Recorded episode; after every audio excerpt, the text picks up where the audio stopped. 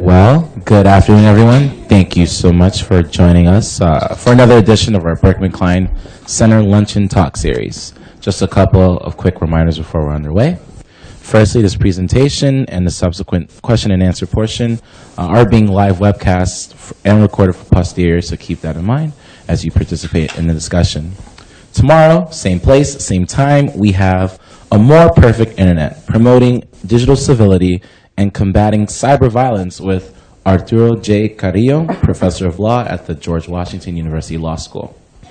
Next week, also in this room, we will be joined by Berkman Klein, Berkman Klein, excuse me, faculty associate Eldar Haber, who will be discussing digital expungement, rehabilitation in the digital age. Now, at this point, I'll pass the microphone over to Assistant Director of the Cyber Law Clinic of the Berkman Klein Center and Lecturer of Law here at Harvard Law School, Vivek Krishnamurthy. Thank you, Daniel. Um, hi, everyone. I'm Vivek Krishnamurthy. I'm really delighted uh, to be here introducing our guest today, Mr. Jean-Pierre Blais, who is the chairman of the Canadian Radio, Television, and Telecommunications Commission. A mouthful, so I, I implore you to use CRTC instead. Um, it's a distinct pleasure as uh, I am both a, a Berkman Klein person uh, at the Law Clinic and also Canadian. So uh, it's wonderful to have uh, this, this co-sponsored event between Berkman Klein and the Canadian Law Students Association uh, here at the law school. Uh, so Ch Chairman Blais has uh, been the chairman of the CRTC since June 2012. It's a five-year term. And he came to that position after a long and distinguished and varied career in Canadian public service uh, starting in the CRTC's legal directorate, where he rose to became, become general counsel, before then becoming the executive director of broadcasting in 1999 and overseeing the regulatory framework uh, to allow for the development of digital and pay TV and specialty TV uh, uh, channels. He then moved to the Department of Canadian Heritage, where he was Assistant Deputy Minister of Cultural Affairs, and created a task force on new technologies to study the impact of the internet and digital technologies on Canadian cultural policies. And somehow during his time there, he found uh, the, the bandwidth to be the Canadian government's representative on the ultimately successful committee that bid on uh, the Winter Olympic Games in Vancouver in 2010. So since uh, Mr. Blais took over the chairmanship, the CRTC, uh, I would say, has been a real leader amongst its peer regulatory organizations in innovating in regulation. And before the, the, the, main topic of today's presentation, in 2015, the CRTC garnered global headlines with its decision to require cable operators to unbundle specialty TV channels and offer a la carte pricing. So uh, if you want to watch Ice Road Truckers on History, you don't have to pay for uh, uh, Justin Bieber videos on Much Music, which is Canada's uh, equivalent of MTV. Uh, today's presentation, however, focuses on the CRTC's uh, very significant decision late last year to classify broadband internet service as a basic service along the lines of the venerable local telephone service um, and so doing, we're looking very forward to hearing Chairman Blais' thoughts on the future of internet connectivity in Canada, around the world, and the role that regulators can play uh, in ensuring that the digital future is the one that we want to live in. Now, uh, as Daniel emphasized, this event is being live streamed and uh, recorded for posterity. Um, if you are online and would like to participate, you can ask questions uh, solicit, uh, submit comments using the hashtag CRTC. And without further ado, I would like to uh, welcome Chairman Blais.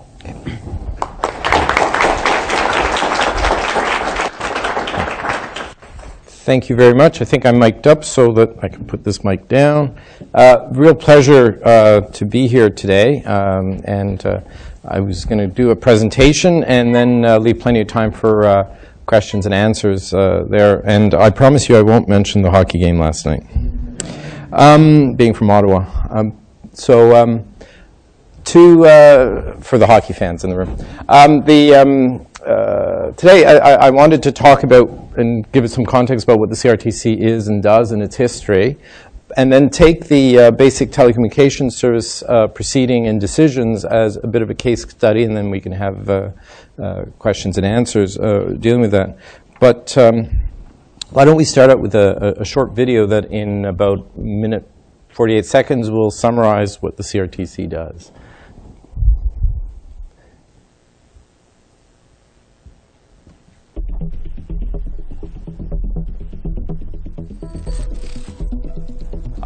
There is no We live in a rapidly evolving digital world. You are Yeah. using technology to work, play, Here, why don't we?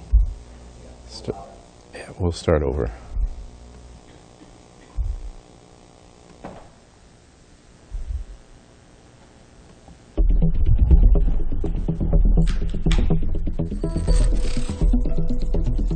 We live in a rapidly evolving digital world. You are using technology to work, play, and connect with each other.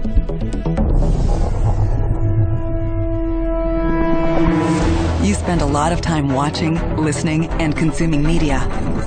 Technology has become essential in every part of our lives, from health to education, from safety to security, and to the strength of the economy.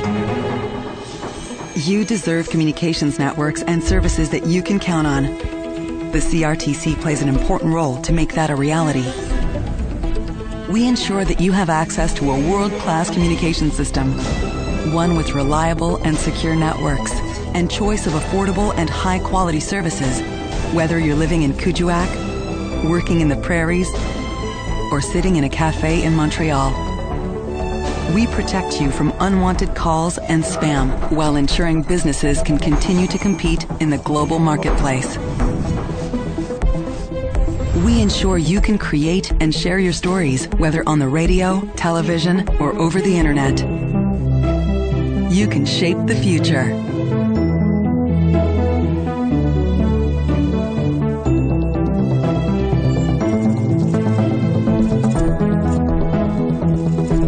Learn more about your CRTC at crtc.gc.ca.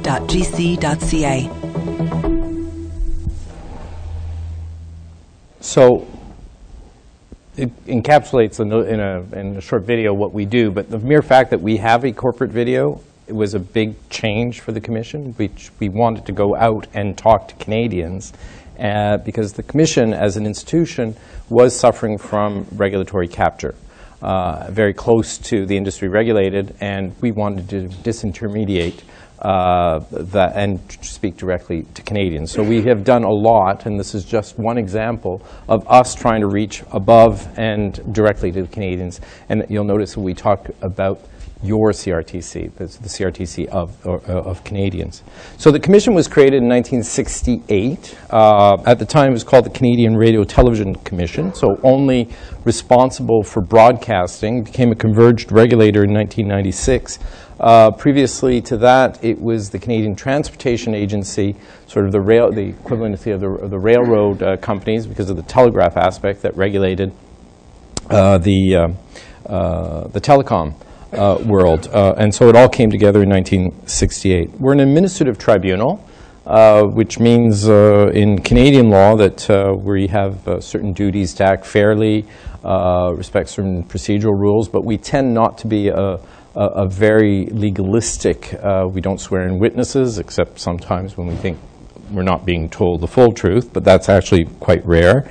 Um, and we are in the Canadian legal systems quite high in terms of, uh, of our positioning as a quasi-judicial tribunal. When originally created in 1968, the Federal Court of Canada didn't exist yet, and appeals of our decisions went directly to the Supreme Court of Canada, and only on leave and only on questions of law. And certainly some of our decisions are also reviewable by the Canadian Cabinet, um, uh, but mostly for policy uh, reasons. And uh, from a governance perspective, we are independent uh, and arm's length from the, the, the government. Um, we do not, um, uh, it, it, it's somewhat unlike the FCC, where when there's a change of the executive arm, there is a change at the FCC. We are very much uh, more independent, even though Cabinet appoints the Governing Council, the, the, the Cabinet appoints the members of the Commission, the deciders. Uh, the fact remains that uh, once you're appointed, you cannot be removed except for very serious uh, reason.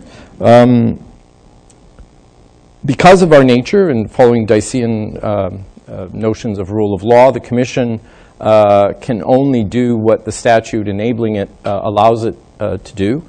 Uh, and our statutes include the Telecommunications Act, which we'll talk a lot about today, but also the Broadcasting Act, which regulates broadcasting, a much broader definition uh, than here in the United States. Uh, we give licenses to specialty networks. Uh, we are heavily involved in licensing distribution undertakings, whether they're cable or satellite or uh, IPTV. And uh, it's contrary to here, there's very, very little role for uh, municipal or provincial or territorial governments in this space. It's almost exclusively federal jurisdiction um, in this area. Um, the other statutes other than the Broadcasting Act and Telecommunications Act we get involved in are the Canadian anti-spam legislation, or what we call CASL, uh, because the actual title of the legislation, because it was a minority government and they couldn't agree on anything, are, um, the name of the statute is actually too long to uh, write a tweet about. Um, it just goes on and on and on. It's one of these uh, long titles that uh, had political reasons uh, behind them. So we just call it uh, the uh, anti-spam legislation, or CASL. When I was first appointed at CRTC, I said, why do you call it CASL? They, like all the, you know, it's always the Canadian anti-spam legislation. We don't call it the Canadian um, Copyright Act or the Canadian Broadcasting Act. And the, um, the staff uh, who were briefing me said, just sound it out.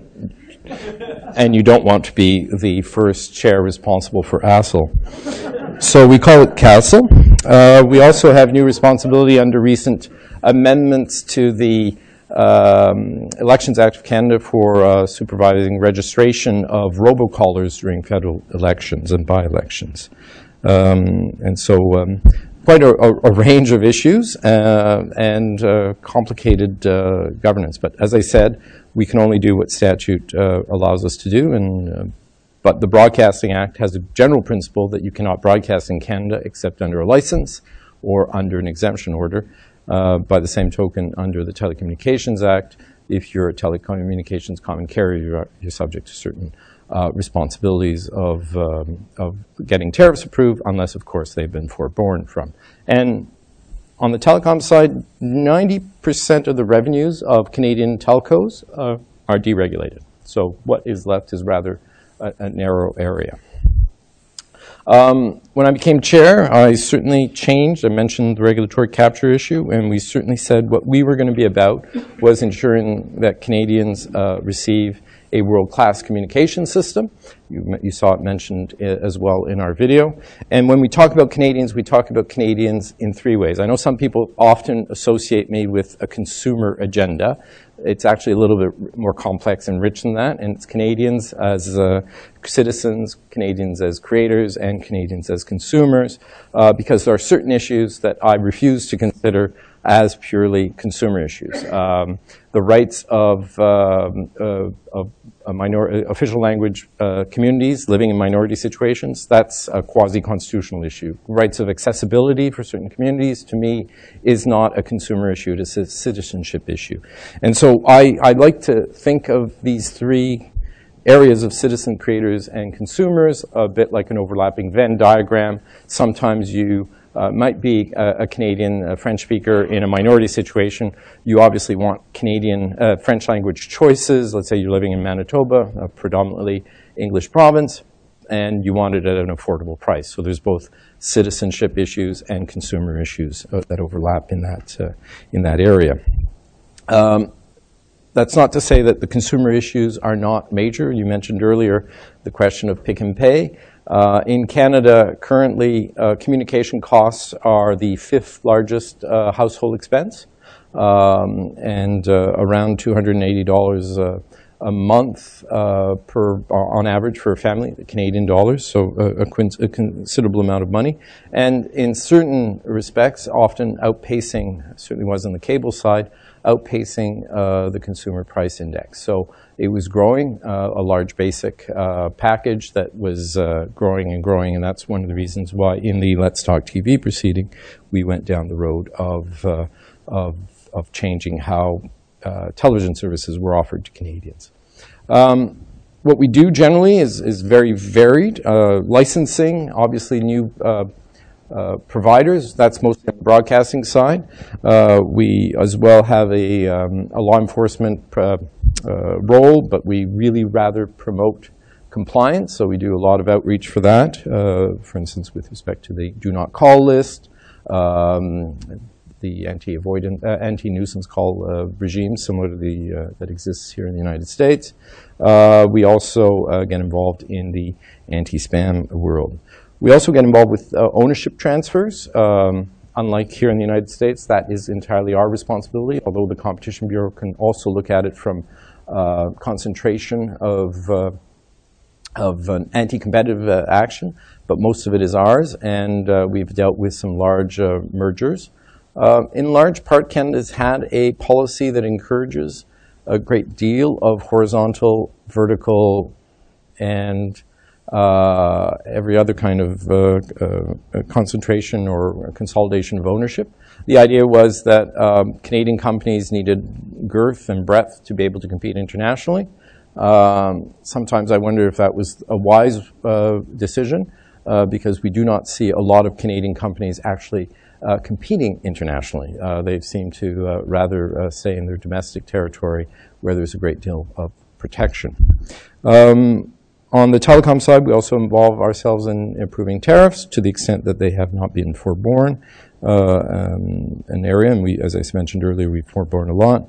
We also try to encourage uh, competition uh, because regulation is a, a, a poor substitute for a properly working marketplace. We are very open to the Canadian public. Uh, we have nearly 16,000 uh, contacts of, uh, per year of, of, any sort. Remember, we're only a tenth of your size.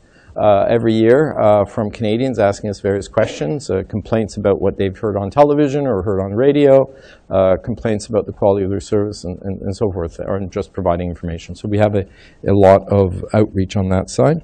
And we also develop policies, and by here, I, policies, I mean contrary to the broad policy statements that are found in the Broadcasting Act and Telecommunications Act, which go on for several paragraphs, but basically are equivalent to the public interest tests that we find in the U.S. Uh, legislation.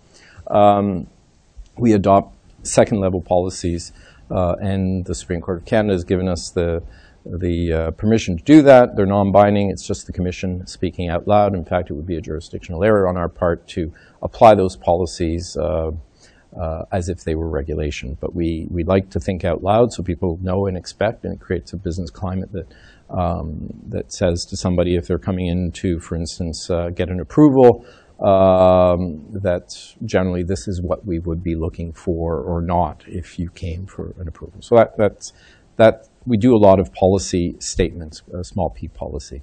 Uh, our structure, uh, like the FCC, I'm both uh, chair and CEO, so uh, all the staff, all the uh, back office, the enabler functions, IM, IT, HR of the 450 or so staff, uh, they all report to, to, to me. it's a model that the Australians have adopted, the FCC, as I mentioned, and it provides a great deal of, um, of responsibility on the chairman because not only do you head the College of Commissioners, and there could be 13 at any given time, uh, up to 13. Right now we're seven. Um, the, um, you also have the responsibility of the other part of my day, which is running the organization. Um, we have regional offices in Vancouver, Calgary, uh, Winnipeg, Regina, Toronto, Montreal, and Dartmouth, uh, just across uh, the way from uh, Halifax. Um, the lead staff person uh, is Danielle May Cuconato. She's the Secretary General, and she's actually responsible for all the processes, she and her staff, from uh, receiving applications or considering tariff notices or so forth, all the way to decision making. But in terms of policy responsibility, there are policy centers from each of them, including a new position I created when I became chair in 2012 of a chief consumer officer that has the specific task of actually looking at all the applications and, and applying a, um, uh, a lens um, that is uh, consumer focused. It's not the only uh, aspect, it's one of many, but it's something that needed a little bit more um, attention. Uh, unlike the FCC, commissioners at the CRTC have no staff. They don't operate as independent offices. We are a collective group of decision makers, uh, and we come to the table together to make decisions. A single commissioner has, there's one minor exception, uh, but generally does not have any authority on their own. They always have to act with the other commissioners or a group of commissioners. Uh, as uh, chair, however, I have the power to appoint panels uh, to consider matters. So if there's a competitive uh, application for radio uh, frequencies, uh, say in Quebec City, I might appoint a panel of three commissioners to go and hear that matter and make decisions. Um, and um, again, unlike the FCC, which has, I understand, administrative law judges that hear matters, CRTC commissioners actually hear evidence directly uh, to, uh, to make decisions. Um, commissioners have as I said, regional out. Right now we have seven. We have, most of them are regional commissioners, uh, except the two uh, vice chairs. Uh, historically, one called broadcasting, one uh, uh, called telecom. The statute doesn't provide that. Fact, one could wonder why we still have that dichotomy in a converged world, but uh, there is those, those two aspects of responsibility. Our uh, reporting to the public, our, the way we frame our three-year plan, everything we do is under three pillars, we, uh, which we redefined in 2012 when I started, uh, under the Create, Connect, and Protect. Uh, create is uh, to ensure that there's a wealth of diverse uh, content available to Canadians, to enlighten, entertain, and inform them. And this can be both Canadian-made and foreign. We're a very open marketplace where foreign content a lot of it being American, obviously, uh, is uh, welcome and appreciated.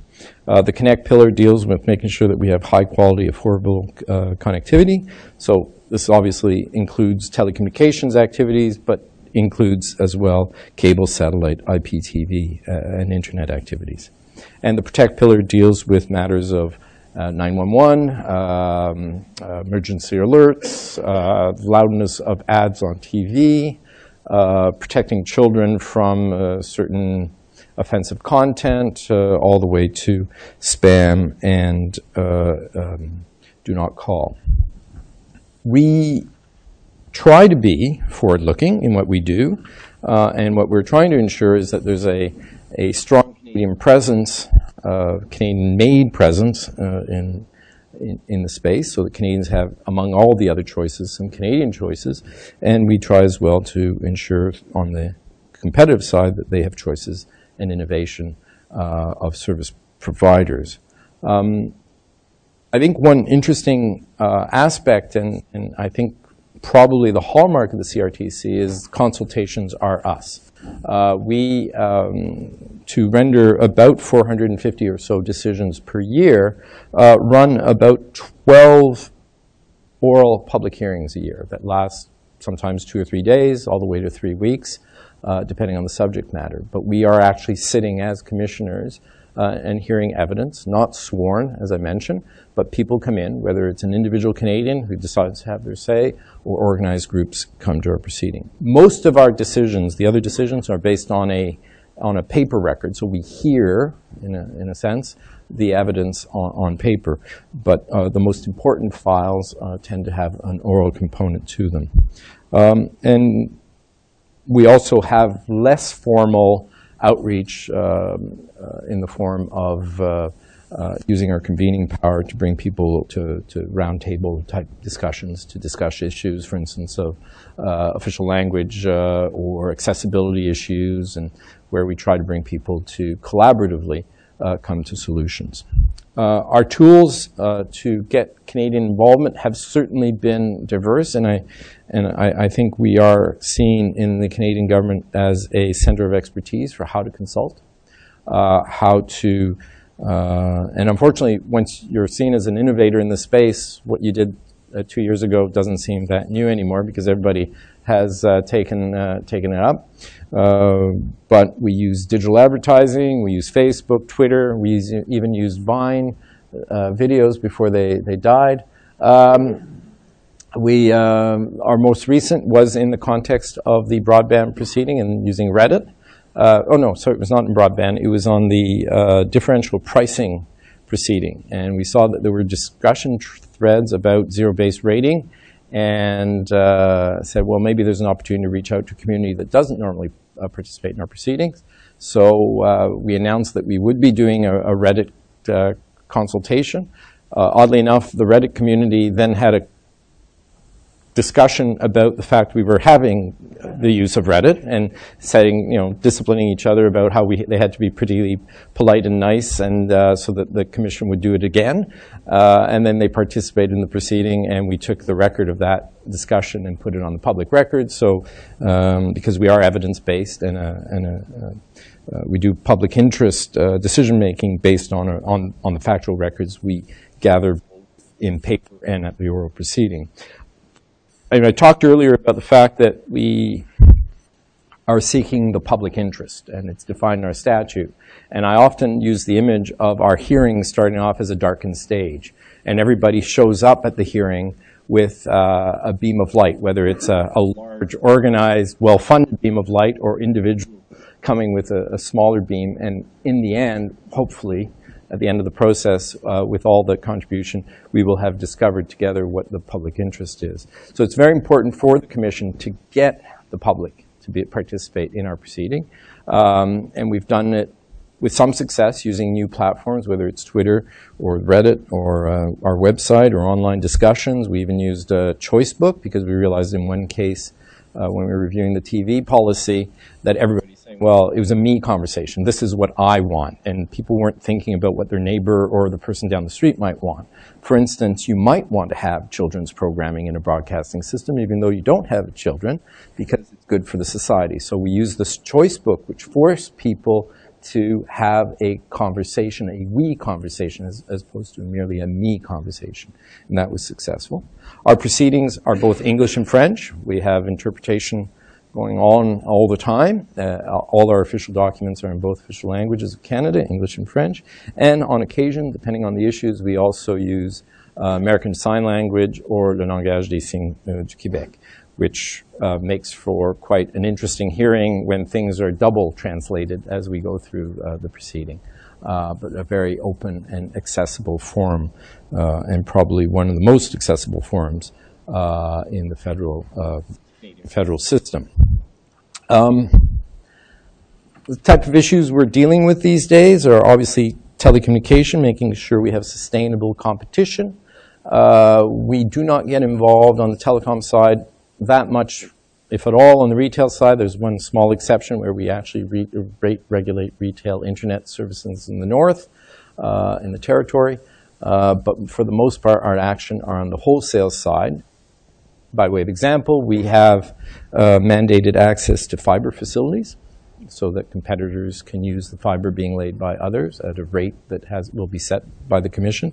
Uh, we have also um, we also regulate the wholesale access rates for wireless uh, carriers so that competitors can access uh, the um, uh, infrastructure of the three large incumbent companies in Canada that together and operating together control about 90% of the internet, uh, the uh, wireless space in Canada.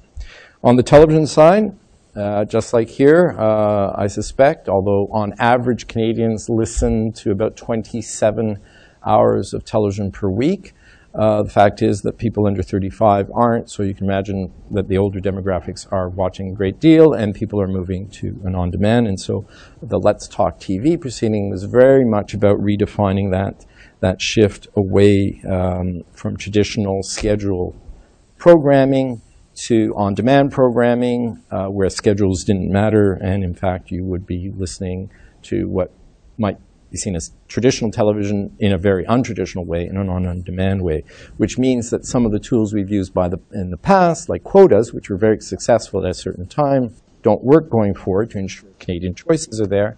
Therefore, we're moving towards other means of promoting rather than protecting uh, Canadian content. We hosted a discoverability summit to look at ways through algorithms and other man, man, means of, of, of uh, of Canadian content makers to be able to have Canadians and others around the world, because we're also thinking that we have to work internationally, discover Canadian content.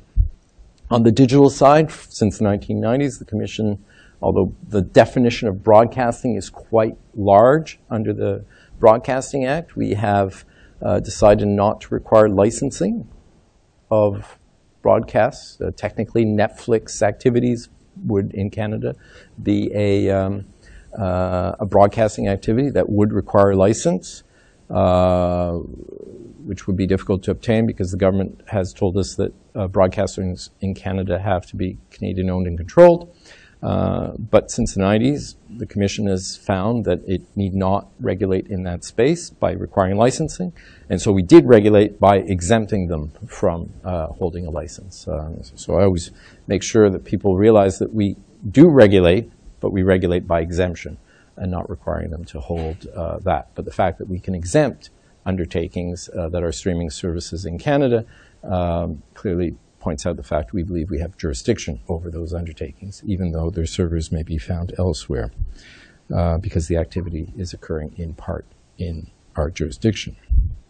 On the uh, linguistic duality side, that's very important in Canada, so we work on that uh, to make sure that Canadians of both official language group uh, uh, see themselves and hear themselves and can create in their language, but as well uh, um, acknowledging that Canada is a modern immigration-based uh, society, also ensuring that we reflect the diversity, both employment-wise and, uh, and through its programming of the ethnocultural diversity of Canada, not to uh, exclude, of course, uh, Indigenous Canadians. Uh, who are also important in terms of ensuring that they, by their ownership or their presence in the Canadian broadcasting system, uh, find a place and a voice. Um, some differences with the United States. I think uh, I mentioned a few uh, in terms of our, of our activities is that almost exclusively federal jurisdiction, very little state, well, your state or municipal government involvement. Um, very large horizontal, uh, vertically and uh, diagonally integrated companies, um, which brings its own, uh, own challenges. And of course, much more act, uh, presence in specialty networks and satellite radio, unlike um, here. Um, wanting to put Canadians at the center. So the second part will illustrate how we did put Canadians at the center uh, through our basic uh, telecom services review, uh, which we called in part Let's Talk Broadband. Um, the question we were asking is what telecommunication services Canadians require to fully participate in the digital economy? And we were asking that question in a very wide sense. Um, our proceeding, based on a lot of the expertise we've had in other proceedings trying to get Canadians involved, managed to get, in one way or another, over 50,000 Canadians uh, participating in our proceeding directly. Uh, that took the form of 25,000 individual Canadians actually sending us submissions. We also had over 800 formal uh, submissions from businesses, municipal groups, chambers of commerce, uh, consumer groups. We did a public opinion survey, which was rolled into the public record uh, that reached about 30,000 Canadians. And we did 30, uh, three weeks of uh, public hearing uh, in which we heard evidence from 80 interveners. It was um, probably one of the most comprehensive reviews that the Commission's done in recent times over a year and a half. It started in April 2015, and the decision came out in December, uh, just before Christmas. Multi-stage, and we really saw it as a national conversation as to what ought to be the future of um, basic telecommunications, how it should be defined, and what the future of broadband would be. Um, and we were primarily targeting uh, Canadians in uh, unserved or underserved areas. Uh, you can imagine the three uh, northern territories of Canada have a geography uh, larger than Eastern and Western Europe combined, but a population of 135,000 people. Um, but even just a few miles outside of Ottawa, the nation's capital, you have people that don't have access to broadband. So there's a very big digital divide in terms of, of, of that. So that was one of our big issues. And, and yet, we knew that it had become uh, an essential uh, means by which you get e-health, e-learning, e-government. Uh, I myself, when I was at the Treasury Board uh, Secretariat as an assistant uh, secretary, uh, the government, to save money, was moving away from offices and, and, and any other channels of communication with government to online, yet there are large swaths of Canada that do not have access uh, and an affordable way to that, that, that content. So these are the sorts of issues we, we were dealing with going into that. And we got Canadians involved, the 50,000 uh, of them through uh, social media, online forums, uh, actually focus groups, various news releases, and uh, very much wanting to have a broad conversation about the future of uh, content, uh, of basic telecommunications in the future in Canada. Um, in telecom, I think it would be fair to say that in the past we've mostly focused on voice uh, as to what ought to be um, basic um, service, but now uh, we, we shifted our thinking considerably and consider voice to be an application like any other. And what is essential to have is uh, the broadband uh, connectivity, which opens the doors to all the other applications of any form or sort. So now in Canada, since December, broadband internet access is now considered a basic telecommunication service. Of course, the press like to say, oh, Canada, it's now a human right. Well, we don't have the jurisdiction to make declarations about what's a human right or not. Our act defines, you know, you can define what is a basic telecommunication service, and that's what we did in, the, in our proceeding. Uh, we created new uh, universal service objectives, and we created a fund. And I'll unpack those one after the next. Um, so in terms of broadband, uh, we said it was uh, essential. It was uh, um, important to Canada's future economic development, uh, its global competitiveness. Uh, it's also important for social development, access to various services, and as well as uh, a place for democratic discourse. As more and more Canadians, particularly younger ones, are leaving behind radio and television and printed newspapers, we now see that the conversation about society, about what's happening um, in your own backyard or around the world is occurring in this space. So it's very important from a democratic uh, uh, perspective. It's also the place where we're finding innovation uh, and underpins the vibrant, creative, and interactive and uh, creativity that we're seeing there. So even though it was a proceeding dealing with telecom, it was essentially also considering where Canadians, the creators, would be able to make their space of creativity and share that content with their neighbors and the world. Uh, and you'll see that with our target, to us, upload speeds uh, were uh, very important from that perspective. And it's important to connect Canadians. Vast distance, second largest landmass in the world. And although many of us live within 100 kilometers of the United States, it's still, you know, six, uh, six and a half time zones uh, that you have to, uh, to connect uh, as well. And it empowers uh, for the quality of life in various forms, but I needn't um, need to convince you in people in this room. Um, the decision also in a second pillar decided that um, all Canadians in urban areas, which was largely occurring uh, through market forces, but also in rural and remote areas, would have access to voice services, which was the old objective, but also access to broadband internet access, uh, both fixed and mobile. Uh, so the outcome would be that telcos continue to invest. Obviously, we don't we don't want that to be slowed down.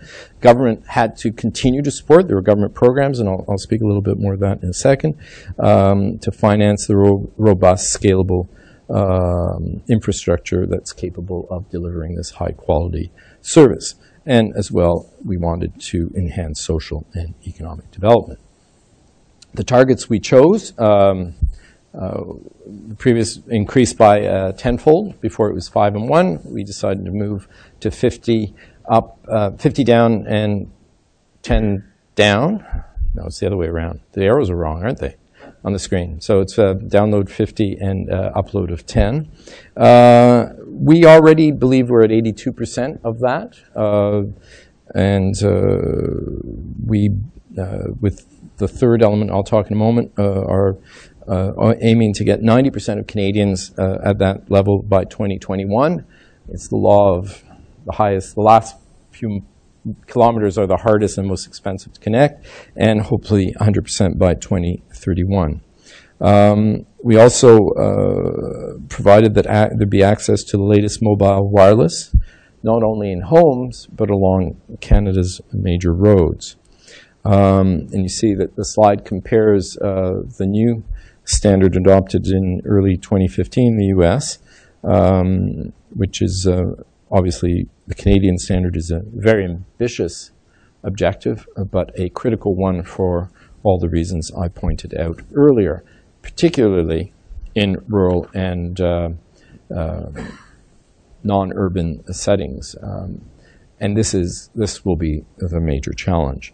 Um, and we're trying to, to continue. So the 18% gap between the current 82% and 100% is mostly found, as you can see from this slide, in the uh, rural and, and remote areas of Canada. And um, that's why we created a new funding mechanism that builds on the funding mechanisms available by other levels of government. Uh, it will be, and it's for the first five years, up to $750 million. These are Canadian dollars um, to help promote uh, the uh, build out of, of, of, the, um, of the network to ensure that the, those that are unconnected are properly connected. Um, it will focus on ensuring that the funding mechanism will be object based on objective criteria, uh, would be transparent, uh, would be fairly uh, administered, uh, efficiently administered as well. there are various programs in, in the government of Canada, and we always are concerned about the delivery costs of those programs. and and also we were very concerned about uh, that there'd be no political interference in those decisions. Uh, being remote uh, areas, there's also a risk that if politics get involved, it is the place where there are fewer votes. But yet, everybody's a Canadian and entitled to uh, the basic services. So, managing of the program at an arm's length uh, was a, uh, a, clear decision point for the Commission. Um, the program will be designed to ensure access to and transport infrastructure for fixed and mobile. We're trying to be um, neutral in terms of technology. Uh, we clearly stated it would continue to be a shared uh, responsibility of industry, governments of all level, and the regulator. And uh, it will be a competitive uh, bidding process for the best application uh, to get access to that money. Um, in the decision, we also made other statements that I think are not so much about the build out, but are important in terms of uh, consumer empowerment and accessibility. Um, we will now require that wireless service providers offer and publicize mobile service packages that meet the needs of uh, the disability community, whether they uh, have a disability of, of, of, speaking or hearing or other types of disabilities that require uh, adaptability, adapt, adaptation okay, I'm not finding the English word, but adapted to their needs. Um, the synapses sometimes don't don't trigger off like they normally should, and um, and as well, we've included uh, some obligations to give better information to consumers more generally. I'll give you the example. My father. Okay, I got my mother on a streaming services, so there was more demand on the network. But month after month, my father was realizing he was getting overage charges uh, for his fixed uh, broadband. And I saw, and he finally asked me uh, about it, which is odd because you think your father would, who figures, you know, his son works at the CRTC, would, would see that there might be a useful resource there. But anyways, I saw that. And the overages is because he had a bad package. And so uh, we phoned the, the service providers in a non-competitive area. But just by asking, I ended up getting for him, without even negotiating, more capacity, higher speeds, for less money. So you say to yourself, why are they not actually proactively offering their customers this? And, and it would seem that shareholders are more important than subscribers. Um, and and uh, you know, there's often discussion about disloyal customers. I think there's a place for a reflection on disloyal companies as well. I'll move on. Um, so um, there are some of the issues. We made a lot of decisions in our broadband decision about uh, expectations, but we also made some um, what we call preliminary decisions uh, or express preliminary views, which then says that a third party will, will run a process and people can comment on whether that preliminary view, that way we are leaning, is the correct one, and they can uh, make comments on that. We've recently launched that, that proceeding. And it really focuses some on the details of the administration, the third party that will be responsible for receiving, for instance, that uh, um, uh, those applications uh, sh- for the share of that 750 million uh, amount of money. and so that is going on now. Um, there were other, a couple of other issues in the proceeding that, that got a lot of airtime, um, and that was dealing with other uh, gaps in the system, uh, dealing with affordability for low-income consumer groups, um, uh, and they wanted us to uh, find a funding program, uh, and digital literacy, which was not really at the center or the core part of the CRTC's mandate. Um, concurrently with our proceeding, the Minister of Innovation uh, had launched in 2016 a proceeding to examine um, the future um, uh, of an innovation agenda for Canada and had asked us to submit what we were hearing in the proceeding dealing with things that he might find uh, of use in his proceeding. And so we did. And affordability and digital literacy were two matters that we, we did a report and sent to the minister. Uh, in budget 2017, the, uh, the Trudeau government um, did make some statements about the future of innovation, connectivity. Uh, interestingly enough, the government committed, are the words, committed to working with the CRTC to coordinate broadband targets and establish ways to meet them. Notice that the government's committed to working with the CRTC, not the other way around, which is a rather interesting way of formulating things since um, we're, we're within the larger government. Uh, they did state uh, in that budget speech that uh, it was a shared responsibility for the regulator, obviously, but also for municipal and provincial and territorial governments, First Nation governments, and uh, telecommunication companies would be part of that. Uh, the players need to uh, to do them. They announced a 500 million dollar uh, program. There's sunsets after five years, as I understand it, and it will focus on building the backbone. Uh, traffic between communities and like ours will be based on a competitive application process, which is open till the end of April 2017. Now, for the two issues we had made recommendations on, affordability and digital literacy, uh, the government made some announcements uh, for some additional funding there, as you can see on the screen, for 29.5 million for um, digital literacy and 13.2 million uh, beginning in 2017-18 uh, for affordable access.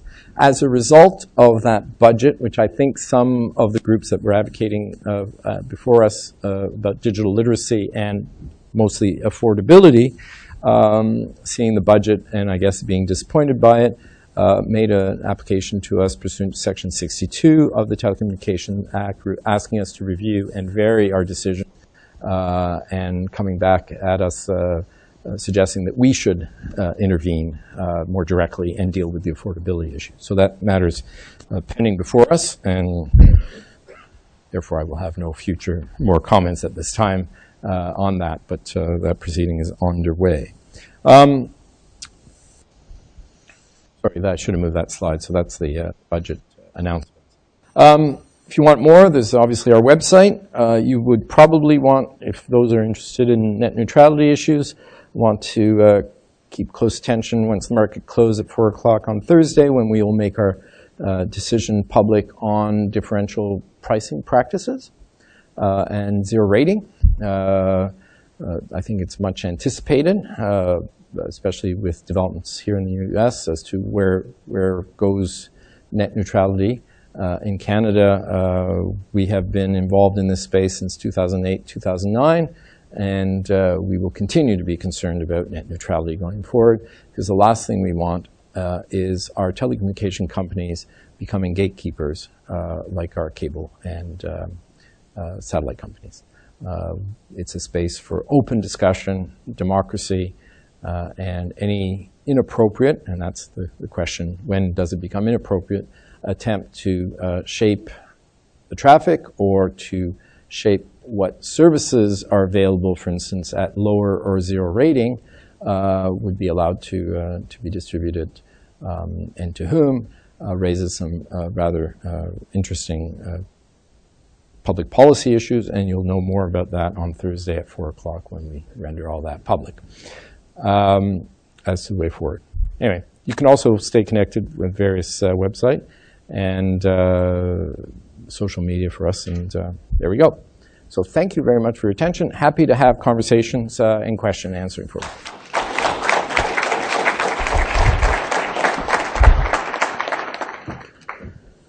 Okay, so open it up to questions. I'm going to ask that you keep your questions to tweet length. So and uh, phrase them as questions with a question mark at the end, so we can have as many people speak as possible. Yeah, and just please introduce yourself um, very briefly. Hi, I'm Ron Newman. Um, from my personal experience, the, the U.S. do not call list simply does not work. There are too many exceptions, and it just doesn't seem to work. Uh, have you gotten? Have you managed to do it better, and how so? Um, no, I don't think we do any better. Um, and it's uh, the do not call mostly list.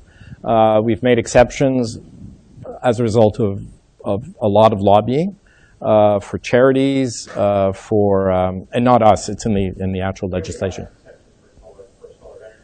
Exactly. It's the same process. Uh, I would say in Canada, at least we've justified it ostensibly by some uh, constitutional principles of freedom of expression. So uh, we've said if you're trying to sell a subscription to a newspaper, you're exempt, and uh, there are a lot of exemptions. But our big problem right now is not so much that, it's spoofing. Spoofing is actually our biggest problem. And the fact that Canadians still, in large part, think that the anti- the do not call list is a bit like a municipal bylaw. You file a complaint and some officer is going to complain that individual phone call you got at 8 o'clock on the 16th of April while you're having dinner. And that's not how we do it. We do it through mega um, data uh, analysis and go after offshore, uh, mostly offshore uh, providers of these uh, unwelcome services.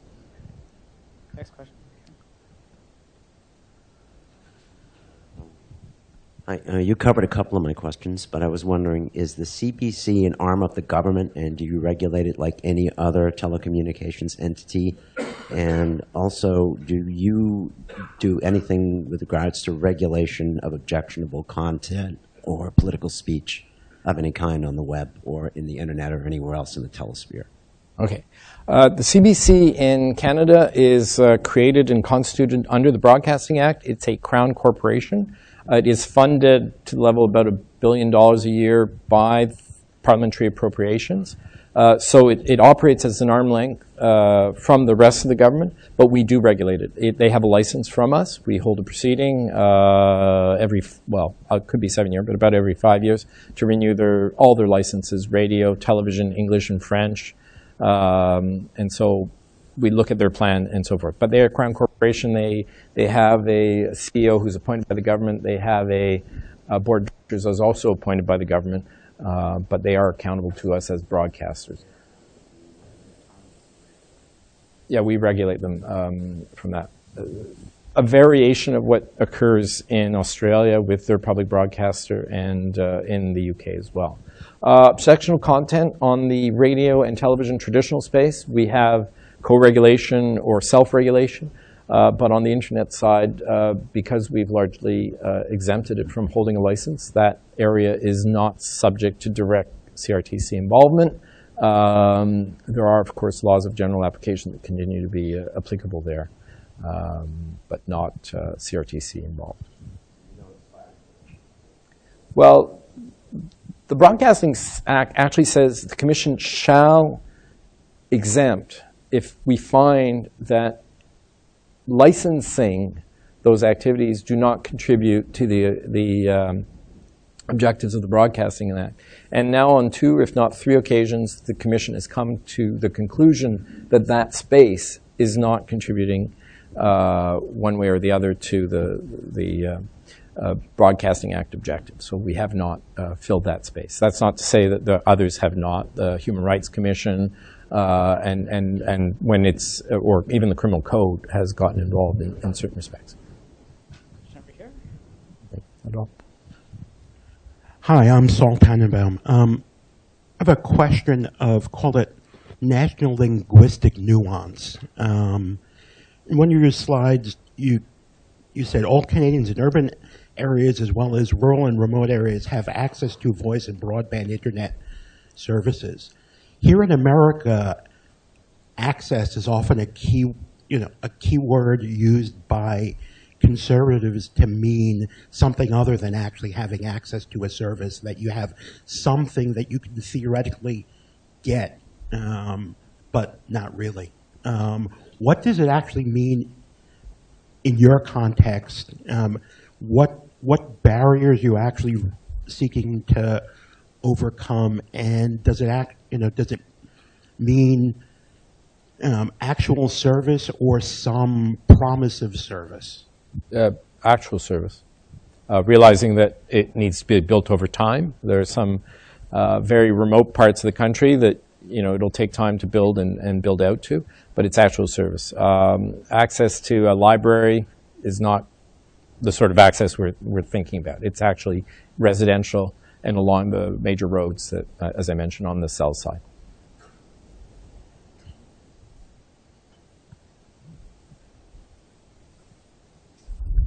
Hi, uh, my name is Filippo. I'm a second year here uh, from Sudbury, Ontario. Um, in the last budget, I, have seen this floating around the internet that the federal government's currently looking at reevaluating um, many aspects of the innovation agenda, which or of, of telecommunication regulations, which may, may include net neutrality. Um, I was just wondering how that review may be distinct from what the CRTC has done, and how we, as interested people, can get involved. Well, I, I, saw that. I mean, we're not involved in, in budget making, but there was, uh, because we're independent, I saw the, the comment about net neutrality. I, the Commission has already set out the policies on net neutrality um, back in 2009 about traffic shaping, and I we've made another decision that got support in the Federal Court of Appeal, uh, the mobile uh, TV proceeding, uh, where the court gave us reason when a cell provider um, making arrangements to provide television services in a, what we thought was undue and unfairly um, inappropriate. So we've we've dealt with with that, and I dare say that by four o'clock on Thursday, we may have a complete code of net neutrality in Canada because we'll have pronounced on what the policy ought to be for zero uh, rating. I'm not sure what's left, frankly, on net neutrality, other than the government has also said that they want to review the uh, Broadcasting and Telecom Act uh, at some point. So that's very unclear to me right now what that means or, or, or why. My experience has been that both acts work quite well because they have that very open textured uh, drafting style that allows you to uh, navigate ambiguities and changes of technology. But it's up to them to make uh, those parliamentary decisions. But it, it's a, that's a three or four year process. I'm going to use my prerogative to ask a question, which is that your definition of, of uh, basic service is both fixed and wireless to the home everywhere, which seems extraordinarily ambitious in a country as big as Canada and sparsely populated. So it's really a, a mandate of last kilometer access, you know, everywhere. Um, why? I mean, why not just allow wireless to do it instead of saying, you know, especially at your definition of 50 up and uh, 50 down, 10 up. Uh, you would think that by 2021 we might have wireless that would do it. So why the fix? Um, you're probably reading the decision differently than I am. Um, certainly, mobile along roads, for sure, as a public safety issue. Uh, but we were neutral as to the technology that could be used to provide broadband access. So it's more of an or than an and uh, between fixed and, and mobile. Um, the reality is that in some places, mobile may be the only way to do it because of islands or whatever, uh, but uh, definitely an or there. But it was the outcome that's important my apologies for misreading. Um, th- this sort of clues into a, a, debate that's happening here in the United States about whether mobile access is is well, good enough. It, it is. A, it's an interesting distinction because oftentimes people talk about mobile. The reality is a mobile network requires as much uh, line side connectivity. You need the backhaul, you need the trunk lines, you need everything. It's only the last little bit that's uh, um, uh, wireless. Um, but in some places, actually quite effective uh, to serve a remote northern uh, village. We've, we've certainly done fixed wireless uh, um, quite effectively. Um, thank you for that clarification, Pat, Pat McCormick, because I'd misread it too. One of the reasons uh, mobile versus fixed can be an issue, certainly here and in Australia, is whether net neutrality, as much as those principles enforced, are enforced on both mobile and fixed. I know you're waiting on the decision Thursday, but are you looking at uh, it being comprehensive and coverage across those different technologies? Um, look, um, what's important is connectivity, and you don't want to trip over which technologies. It's, a, it's actually really effective. And our hearing on differential pricing certainly pointed out, and that's why unlimited packages are so uh, available for wireline uh, broadband and less so on wireless. Well, that's a question of time. Uh, some interveners in that proceeding, however, pointed out that, well, if wireless connectivity is such a limited bandwidth that that you can have more traffic shaping or more control, why then are companies offering zero rating or differential pricing in that space? Uh, and we're saying, well, therefore you commission uh, to encourage more unlimited services in the wireless space should not be allowing uh, differential pricing in the wireless space. So, but you'll have to see what happens. Thank you. My name is Caroline Turin. I'm um, at the Fletcher School at Tufts University. I wanted to ask you about data. And uh, I realize it might be a little bit outside of the CRT, uh, CRTC's purview, but given the given that you're you're seeking to help perpetuate the digital innovation economy, that a lot of Canadians use American services and a lot of Canadians' data is stored in the United States. Would you prefer that not to be the case, or do you pursue a specific relationship with American regulators or American companies to manage that? Um, we've had people approach us uh, because they have been concerned that our connectivity passes through the U.S. Uh, Patriot Act concerns and, and, and others.